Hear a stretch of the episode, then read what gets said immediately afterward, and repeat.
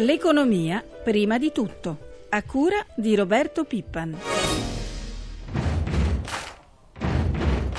In questo momento secondo me la priorità è il lavoro, il ritrovare la crescita. La nostra proposta di Confindustria è di ridurre del 9% il costo del lavoro attraverso la neutralizzazione del costo del lavoro dal calcolo degli imponibili IRAP è un provvedimento che deve essere adottato e che comunque avrebbe come risultato complessivo quello di ridurre del 9% il costo del lavoro. Buongiorno, buongiorno, a tutti i nostri ascoltatori da Roberto Zampa. La priorità è il lavoro. L'appello viene dal presidente di Confindustria, Giorgio Squinzi, che ieri ha incontrato il presidente del Consiglio, Enrico Letta, e ha chiesto un taglio congruo del costo del lavoro. Ne parliamo subito con il nostro primo ospite. Si tratta dell'economista Paolo Onofri. Buongiorno. Buongiorno. Professore, Lei. allora Squinzi ha fatto capire chiaramente che la prima cosa da fare non sarebbe il taglio dell'IMU, quindi le imposte sulla casa, ma il taglio delle tasse sul lavoro. Lei che ne pensa? Ma questa è la cosa più ovvia. Quello che si vede è che Squinzi non deve tenere le sue truppe pronte per una campagna elettorale e di conseguenza può usare una certa razionalità nel chiedere quello che ha chiesto. Il governo però sembra avere la classica coperta troppo corta, con pochi soldi a disposizione si dovrebbe, vado a raffica, tagliare l'IMU, restituire quella pagata dagli italiani nel 2012, salvaguardare migliaia di esodati, rifinanziare la cassa integrazione in deroga, evitare l'aumento dell'IVA e varare misure per rilanciare crescita e occupazione, il tutto naturalmente senza sforare il limite del 3% tra deficit e PIL. Questa è la constatazione che bisogna scegliere e di conseguenza ciò che è prioritario, almeno a mio parere, è evitare l'aumento dell'IVA a luglio e ridurre le imposte sui redditi più bassi, quindi meno IRPEF e meno IVA già dalla seconda metà dell'anno. La risoluzione di maggioranza del DEF, sarebbe il documento di economia e finanza approvata ieri da Camera e Senato, insiste sul fatto che il risanamento non si basi solo sull'austerità. Il ministro dell'economia Saccomanni ha detto che il DEF potrà essere aggiornato in meglio grazie alla riduzione dei tassi di interesse sui nostri titoli di Stato. Quindi ci potrebbe essere un piccolo tesoretto da spendere per rilanciare l'economia, professore? Sì, eh, a condizione che si rispetti il vincolo di bilancio del 3%, che ci sia consentito di uscire dalla procedura per disavanzi eccessivi, il che comporterà il mantenimento dei livelli attuali abbastanza bassi di spread che libererà un po' di spese per interessi e nello stesso tempo consentirà di eh, calcolare fuori bilancio il cofinanziamento per i fondi europei e i progetti che con questi fondi vengano realizzati. I dati sui consumi interni in realtà sono ancora terribili. L'indicatore dei consumi di Confcommercio, si chiama ICC, a marzo segna un'ulteriore diminuzione del 3,4% su base annua e dello 0,1% rispetto a febbraio. In pratica i consumi in Italia sono tornati ai livelli dell'anno 2000, cioè 13 anni fa. Sì, questo è vero e credo che eh, non ci siano molte prospettive per migliorare le condizioni dei consumi che probabilmente scenderanno di un po' anche nel corso del 2014, ma se si vuole evitare questo bisogna evitare l'IVA e eh, ridurre l'IRPEF sui redditi più bassi. Ecco, un altro dato che fa impressione è l'aumento del 40% degli emigranti italiani in Germania.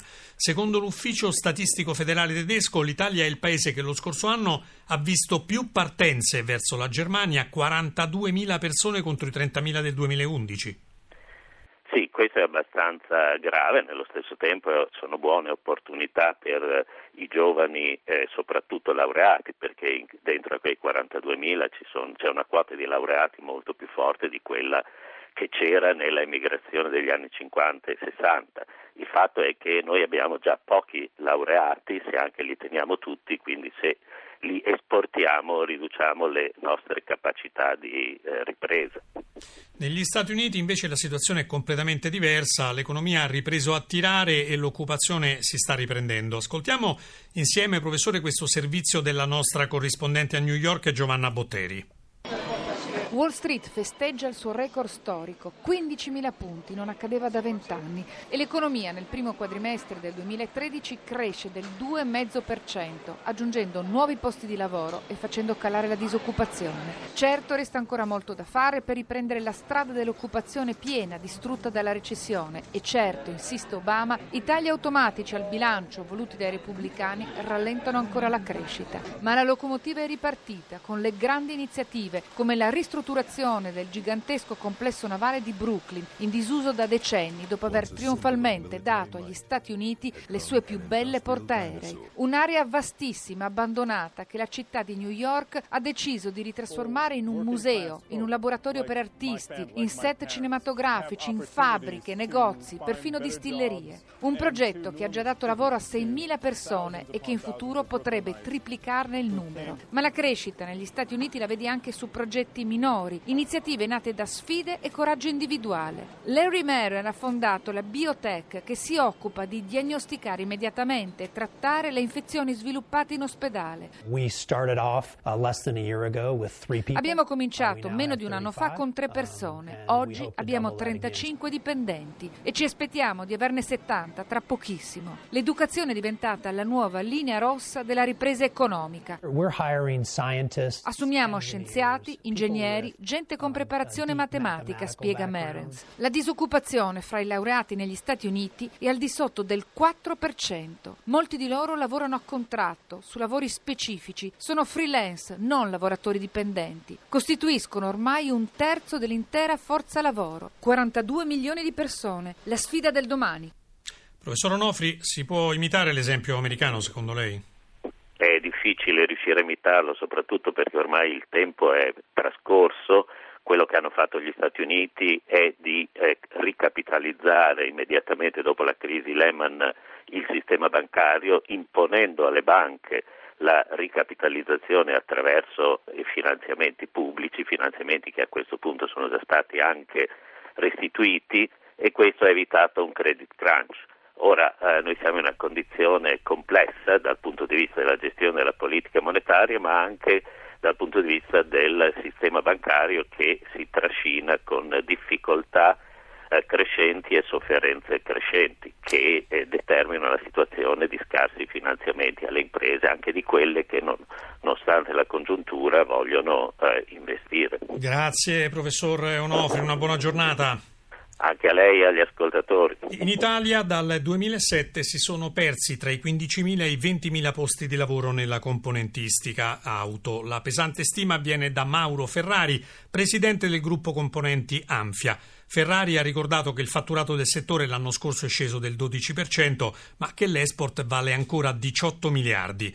Intanto è giunta al termine la missione degli imprenditori italiani in Indonesia, organizzata da agenzia ICE e Confindustria, e molti i contatti con le aziende locali proprio nel settore automotive. Il nostro inviato Sandro Marini. Il mercato dell'auto in Indonesia è passato dai 486.000 veicoli venduti nel 2009 al 1.120.000 dello scorso anno. Le vendite sono più che raddoppiate nello spazio di soli quattro anni. L'Indonesia a questo ritmo potrebbe diventare il mercato numero uno del sud-est asiatico, superando anche la Thailandia. In una situazione di crisi dell'auto che soffoca l'intera Europa, l'Indonesia diventa così un polo di attrazione per le aziende di componentistica ed impiantistica del nostro paese. Abbiamo raccolto alcune testimonianze fra gli imprenditori che hanno aderito alla missione economica qui a Giacarta per capire le ragioni della loro presenza e quali sono le opportunità che offre questo paese. Paolo Bovo, direttore vendite di Atop SPA, società che da 20 anni realizza impianti di produzione di motori elettrici. Principalmente il fatto di sviluppare un nuovo mercato che potenzialmente presenta delle carte molto interessanti, sicuramente siamo agli inizi, però le premesse sono apparentemente ben chiare. Quindi ci sono delle opportunità per voi? Potenzialmente sì, visto la crescita prevista nel settore automobilistico, contando che per ogni automobile mediamente ci sono dai 40 ai 50 motori elettrici, ecco che si aprono possibilità di vendere impianti. Questo primo viaggio, qual è il bilancio che potete trarre? Sicuramente positivo, ha permesso di avere una visione più completa del sistema paese e soprattutto di quella che è la volontà per avere investitori dall'estero. Michele Straniero, responsabile per l'area Asia-Pacifico di Saet Group, società leader nella produzione di macchinari per trattamenti di induzione elettromagnetica. L'Indonesia stupisce per i numeri che ormai sono noti, 250 milioni di abitanti, una popolazione molto giovane, più della metà meno di 30 anni. E poi una penetrazione ad esempio nell'ambito automotive di meno di un'auto ogni 20-30 abitanti che quindi vuol dire un tasso di crescita potenziale altissimo. E poi quello è soltanto nell'ambito automotive, un po' il side group è attivo anche in altri ambiti come il solare, wind energy, quindi tutta l'Asia già in fase di sviluppo ha già un'attenzione allo sviluppo sostenibile e su questo sicuramente noi possiamo portare un contributo. Guido Petrelli, direttore finanziario del gruppo Tech, che produce un sistema di riparazione per i pneumatici che sostituisce le ruote di scorta. Direi perché il mondo e le opportunità che ci sono da cogliere, soprattutto a livello automotive in Asia e pertanto anche in Indonesia. Un paese sicuramente interessante a livello di numeri, a livello di popolazione, a livello di trend di crescita e di importanza del settore automotive. Come in tutti i mercati crediamo in quel cosiddetto first mover advantage. Chi arriva prima poi potrà avere determinati benefici rispetto ai suoi competitor. Pertanto siamo qui oggi per esplorare queste possibilità. Voi siete già presenti in Asia? Sì, noi abbiamo un'azienda totalmente controllata dalla nostra holding italiana localizzata a Shanghai dove produciamo le nostre tecnologie e tramite la quale operiamo a livello commerciale sul continente asiatico. Passiamo al nostro secondo ospite, si tratta di Gianluca Verzelli, direttore, vice direttore centrale di Banca Acros, un esperto di borse. Buongiorno. Buongiorno. Allora Verzelli, le borse lo sappiamo da qualche settimana continuano a progredire, Piazza Affari si limita per la verità a recuperare una parte del terreno perduto nei mesi scorsi, ma Tokyo, New York e Francoforte sono ai massimi storici. Anche lo spread tra Italia e Germania sta calando, ormai punta i 250 punti base. Ecco, ricordiamo che un anno fa ha sfiorato i 600 punti. Però, eh, Verzelli, se dall'economia reale arrivano ancora pessime notizie, le abbiamo sentite, da dove viene tutta questa fiducia? Ma probabilmente da una molteplicità di fattori. Sicuramente i tassi di interesse oramai ai minimi, alcune trimestrali che sono risultate, specie per le borse, migliori delle attese, è successo ieri con Societe Generale, Commerzbank, Allianz, in America con, con, Disney, fondamentalmente anche dalla enorme liquidità che è presente sui mercati e che è disperatamente alla caccia, alla caccia di un rendimento. Ecco, secondo alcuni analisti si starebbero creando le basi di una nuova bolla speculativa che potrebbe esplodere non tanto sul settore azionario quanto su quello dei titoli di Stato ma non c'è dubbio che il settore dei titoli di Stato, quello che potrebbe essere in un futuro più a rischio. La quantità di aziende che stanno andando sul mercato a emettere corporate bond e a rastrellare fondi, proprio complice la situazione che ricordavamo prima dei tassi di interesse, è notevole. Bisognerà vedere cosa succederà quando fra alcuni anni queste aziende poi dovranno rimborsare e magari rifinanziarsi. Ecco, non è detto che le condizioni siano quelle particolarmente ottimali eh, che invece troviamo ora. Ecco, negli ultimi mesi c'è stata questa doppia azione da parte delle più importanti banche centrali. Europa, USA e Giappone hanno tagliato i tassi e inondato i mercati di liquidità. Si parla addirittura di 22 mila miliardi di dollari dal 2007. Ecco, cosa potrebbe accadere però se questa strategia si dovesse interrompere di colpo? Ma ecco, io non credo a un'interruzione di colpo, pensiamo solamente che la BCE ha deciso di prolungare almeno fino a metà del 2014 le aste con cui fornisce no, liquidità illimitata a scadenze trimestrali. Credo che sarebbe interesse di tutte le autorità cercare in questo caso un atterraggio morbido, quindi magari un rientro graduale, e però i mercati in questo momento hanno una necessità di brevissimo e tendono un pochino a sottovalutare ecco, l'effetto e i rischi che ricordava lei che invece potrebbero presentarsi poi nel medio termine. Ecco, un breve consiglio ai nostri ascoltatori, dove si può investire qualcosa in questo momento? Ma guardi, in queste fasi non bisogna mai prendere, farsi prendere dall'emotività, forse sui mercati azionari che sono ai massimi, come il Dow Jones in America il DAX, aspettare un attimo una pausa di correzione. Per quanto riguarda il comparto bond, che poi invece copre la maggior parte degli investimenti e dei risparmiatori, ecco, molta cautela e non, non è sbagliato probabilmente a volte prendere profitto quando si sono trovati dei rendimenti e delle performance magari eh, che non sono da mercato obbligazionario ma quasi da mercato azionario con diversi punti di percentuale percentuale di miglioramento a volte uno può anche vendere e aspettare il momento migliore per rientrare. Un grazie anche a Gianluca Verzelli, vice direttore centrale di Banca Acros. A presto. Arrivederci. Restiamo sui mercati finanziari. Dalla nostra redazione di Milano, Maria Giovanna Lorena, come vanno le borse asiatiche stamane?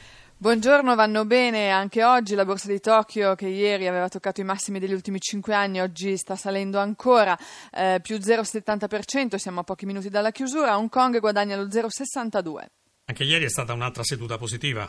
Eh sì, a New York più 0,58% e nuovo record, come avete detto poco fa, per l'indice Dow Jones, più 0,11% per il Nasdaq, mentre in Europa borse tutte positive, ma la migliore è stata proprio Piazza Affari, più 1,54%. Facciamo il punto sullo spread. Lo spread eh, è sceso a 257 punti con un rendimento dei nostri BTP decennali al 3,86%. Previsioni per l'apertura in Europa?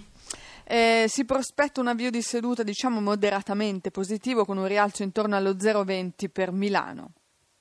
Dati importanti in arrivo? Eh, sì, l'attenzione si concentra sui dati della produzione industriale che eh, fa- faranno maggiore chiarezza sullo stato di salute dell'economia, oggi quelli della Germania e poi domani quelli, i dati italiani. Chiudiamo con l'euro.